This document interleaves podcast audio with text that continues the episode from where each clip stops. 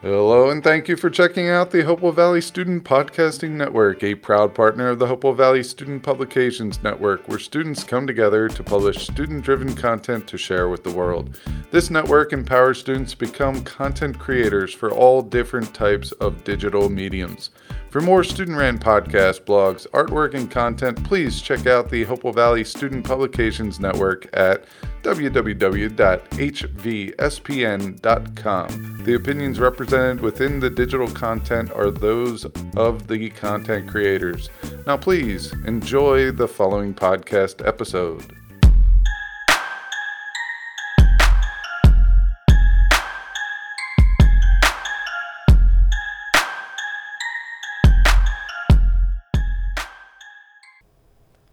To my AP Biology Thoughts podcast.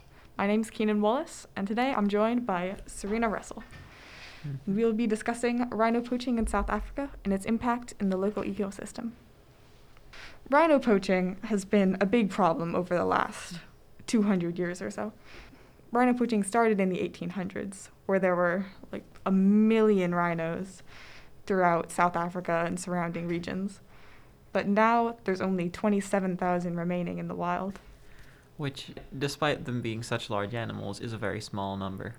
Yeah, because, you know, it's a big place, Mhm. spread out and all.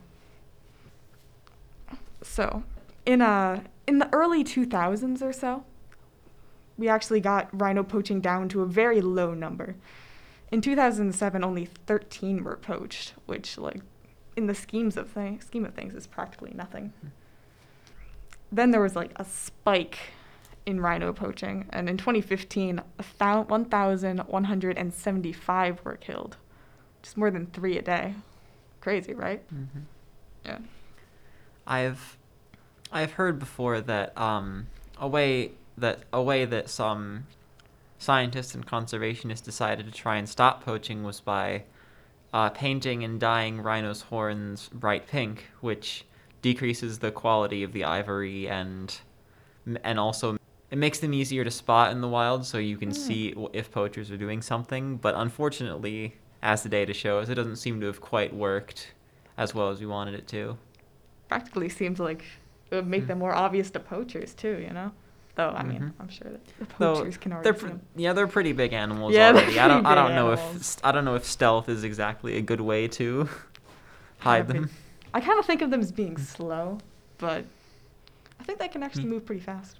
Yeah, as far as I'm aware, they're pretty fast. They're just um not not that great at turning. Yeah, I can imagine that. Have that charge type of uh, thing. Mm-hmm.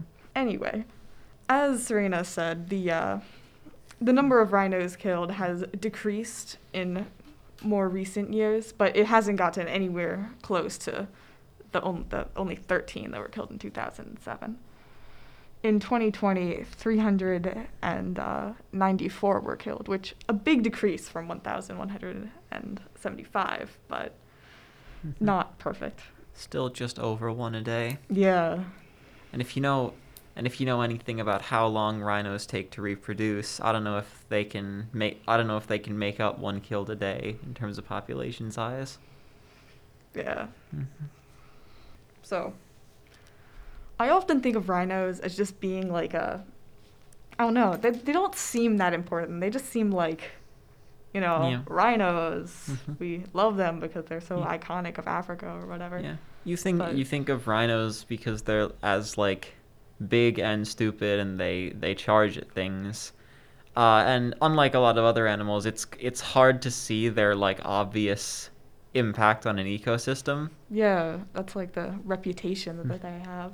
But in reality, rhinos are actually a keystone species, which means that they have an integral role in their ecosystem. And like, there's a ton of other species in the ecosystem system that depend on them, like, both indirectly and directly.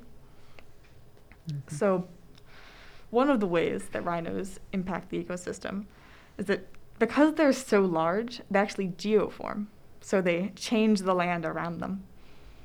And by wallow- wallowing in mud, so like, you know, there's big water holes with mud and all, uh, they do this to keep cool and ward off insects, but it helps maintain the water holes so that there's water for the other animals in the ecosystem. And additionally, when they get out, they track all the soil around, and that helps. Uh, like, it's really nutrient rich soil that accumulates in the water holes. And by tracking it around, they can spread it to plants that normally wouldn't get that Mhm. those nutrients. I don't think I've ever heard a more rhino-like way of affecting the environment.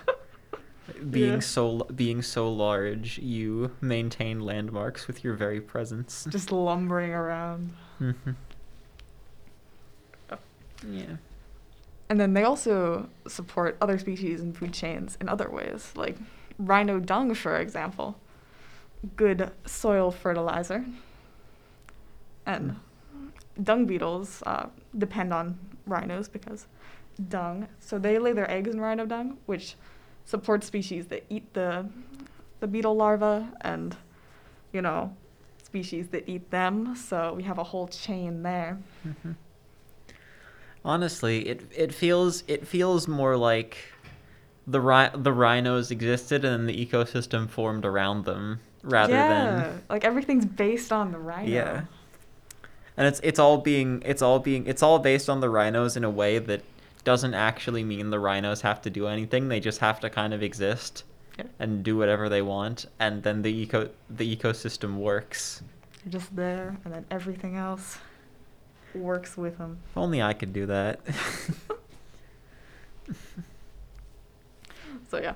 Mhm. And then there's also a number of bird species that rely on rhino dung for insects and undigested seeds and such. It's a good food source, apparently. So, and ad- additionally, rhinos support parasitic uh, organisms like fly and tick species, and then animals that eat those. Like, you may have heard of this one, oxpeckers. That's like the classic symbiotic relationship, you know, like the rhino and then the oxpeckers, like the birds that are on top of the rhinos. You know those? Mm-hmm. Yeah. Heard those a lot. Actually, it's not it's not one that I've heard of in a long time. I know I think that was like the first ever example of a symbiotic relationship, Yeah, like you said. But I get a lot of um, different examples of those recently, so it's nice to hear about them again. Yeah. Those, I remember like in middle school, that's like the first one you learn, you know, like rhinos and oxpeckers. Yeah. And then Mhm. yeah. by eating, rhinos also uh, help the ecosystem. So they eat grass and they keep it at like a short uh, a short height, which allows other plant species that would be like blocked out by long grass to survive and thrive. So they're actually pretty important, Yeah. you know? And again, these last examples, they still don't have to really do anything. They're just there. they're they're there and they do and they do whatever they want to do. They be their big lumbering selves, and then everything else everything else is a, forms around them. Yeah. A real Mhm. foundation of the South African ecosystem. in a very literal way. So yeah. mm-hmm. So whenever you hear about rhino conservation, this is why they matter. Mm-hmm. They're they're the foundation here. Yeah. And so that's all the time we have for today. Thank you for listening to this episode of My AP Biology Thoughts. And for more student run podcasts and digital content, make sure that you visit www.hdhvspn.com.